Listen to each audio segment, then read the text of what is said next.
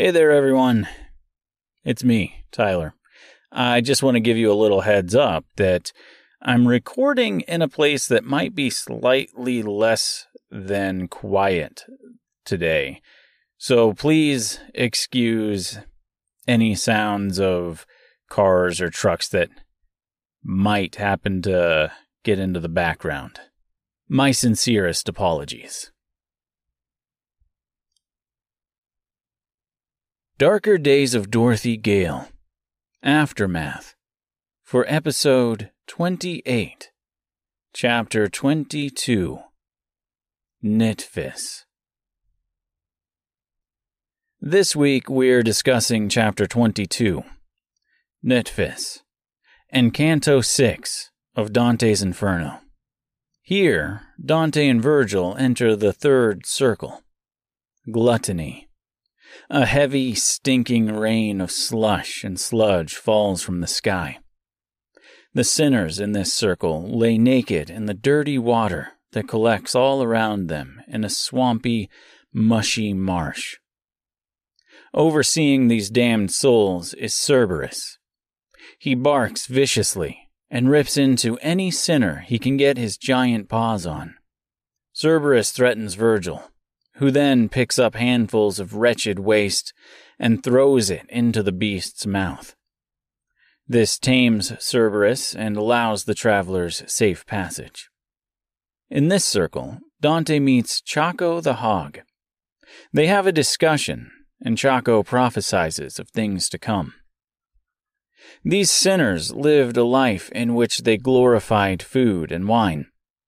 They lived for the pleasures of eating and drinking. So, in hell, they are doomed to lie in waste like pigs and feast on the filth that rains from the sky and the mud they are forced to wallow in. This chapter, chapter 22 of Darker Days of Dorothy Gale, I put an emphasis more on Dante's established imagery than his theology. The rain, the sludge, and of course, my own take on Cerberus. I kind of just copied the visual elements, or a lot of them anyway. I left out the people wallowing in the filth like pigs. I suppose I could rewrite the chapter to include them, but I don't think it would really add anything to the story. At one point, I considered a zombie type of thing here. Sinners rising up through the mud and attacking the tree horse. Tip and Jack having to fight off the horde. Ultimately, I decided against that. Sure, zombies are cool and all, but when I was working on this, the zombie trend was kind of peaking. I didn't want to seem like I was just trying to be part of a hip trend. Instead, I opted for a callback to Dark Days, with the creatures identical to the one that attacked Dorothy in the Black Marsh. The biggest indication to what gluttony is in my version of the story is when Cerberus kills itself in a voracious rage, one head eating the other, and refusing to share while the third one dies before dying itself. There's more to this chapter than just the inferno, though. It's not all gluttony. In fact, a significant part of this chapter has absolutely nothing to do with Dante or his interpretation of hell. I'm talking, of course, about the house they find themselves in. The scratches on the floor that lead to an empty chair in a mysterious bedroom. The perfectly made bed, and the strange feeling Tip encounters. This is one of my favorite moments in the book. The moment in which Tip blacks out and feels this overwhelming happiness and this immense sadness. The description of what love is and what love feels like might only feel profound to me, but it's a description I'm proud of. This chapter is also a way to somewhat reset Tip's character. Remember, Those earlier chapters saw Tip as a sadistic child, ritualistically sacrificing animals and torturing people. He was evil. I feel like I never really gave his character enough emotion and emotional depth in those early chapters. That in some way, it's easy to forget he wasn't good.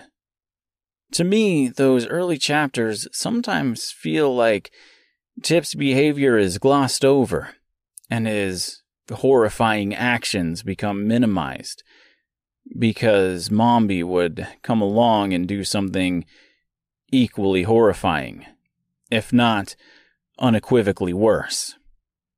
I would be lying if I said I don't regret making Tip out to be more of a sympathetic character. Because I do regret making him out to be more of a sympathetic character. Like I said, he was evil earlier on. Here, however, we find he has turned his life around. We find out that he's stopped aging. Ah, okay, okay. Real quick here. This is one of those weird things. Biblical, even. Much like in the Old Testament, where people lived for hundreds of years, people in Oz live for excruciatingly long times as well. If you do the math, Tip is like 178 years old here, and living in the body of a 10 year old boy. I realize that's weird, but you know, it's my story. So I'm gonna tell it how I want. Anyway, Tip's had a long life. He's had time to repent and become a good person. I also point out that there are blank spots in his memory. One could assume he doesn't even remember all the bad stuff he did when he was a real child we get a little bit of a glimpse into what he's been up to in all this time. He apparently saved an old lady and her farm from bandits, and Jack has presumably done some equally good stuff as well. You can go ahead and assume those aren't the only acts of valor, though. I mean, he's been around for 178 years after all. Along with all this, we see that he knows of Dorothy and her travels. I added a little bit of how history is learned in the land of Oz here as well. On the wings of ravens and owls, carried across the winds of time. I have a better explanation coming if I ever do a darkest days of Dorothy Gale. If.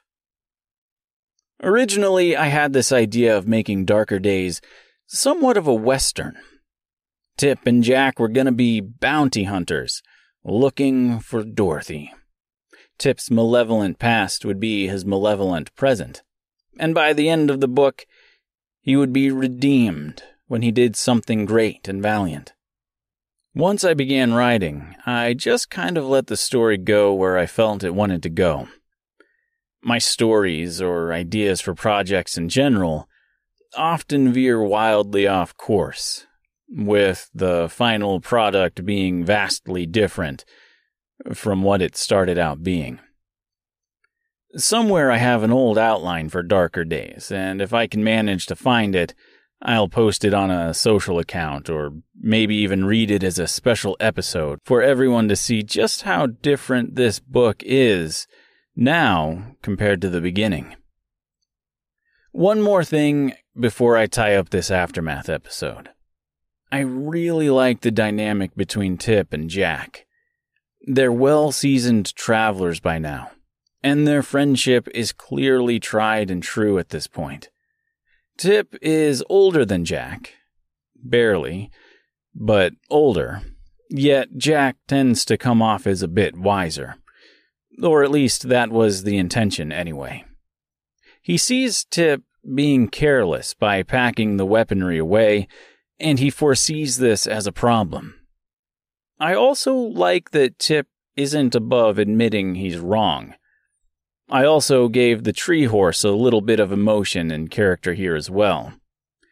These three have only themselves, and they mean a lot to each other. If I missed something or failed to address something you feel I should have, or goofed on my summary of Dante's Inferno, which is very possible, let me know. I'm always open to questions, comments, or constructive criticism. You don't have to be constructive, but you're probably not going to get any response from me if you aren't constructive. You don't have to like this show. And honestly, I don't know why you're listening if you don't. But like it or not, you can be nice. I know you can. I believe in you. A quick rundown of ways to get in touch with me is Dark Days of Dorothy Gale at Outlook.com, at Dark Dorothy G on Twitter and TikTok, alternately, The Ordinary Sun, that's S U N, on Twitter, TikTok, and Instagram. And of course, if social media isn't quite your jam, there's always the official Dark Days website, ddofdg.com. You can also find links to t shirts and stickers and stuff there as well. Darker Days of Dorothy Gale used to be on Amazon as an ebook and in paperback form, but at the time of this recording, the podcast is the only way to experience it. If you would like to support the show, buying a t shirt or a sticker or something really is the coolest way to go about it. If you want to support my specific brand of creativity in a more direct financial way, you can find me at buymeacoffee.com slash ordinary sun. If you do, I'll give you a shout out on this unsuccessful and obscure podcast. And I'll even send you a handwritten thank you note, complete with a fun little sketch if you don't want to donate to this cause, that's fine too. Honestly, I'm happy to do this either way. Come back Friday, November 11th for Chapter 23, The Blind King, and Chapter 24, Prelude to the Blind King, and the aftermath for both of those chapters. Those will cover Canto 7 of Dante's Inferno, Circle 4, Hoarders and Wasters, and Circle 5, Wrathful and Sullen. Thanks for listening. I love you all.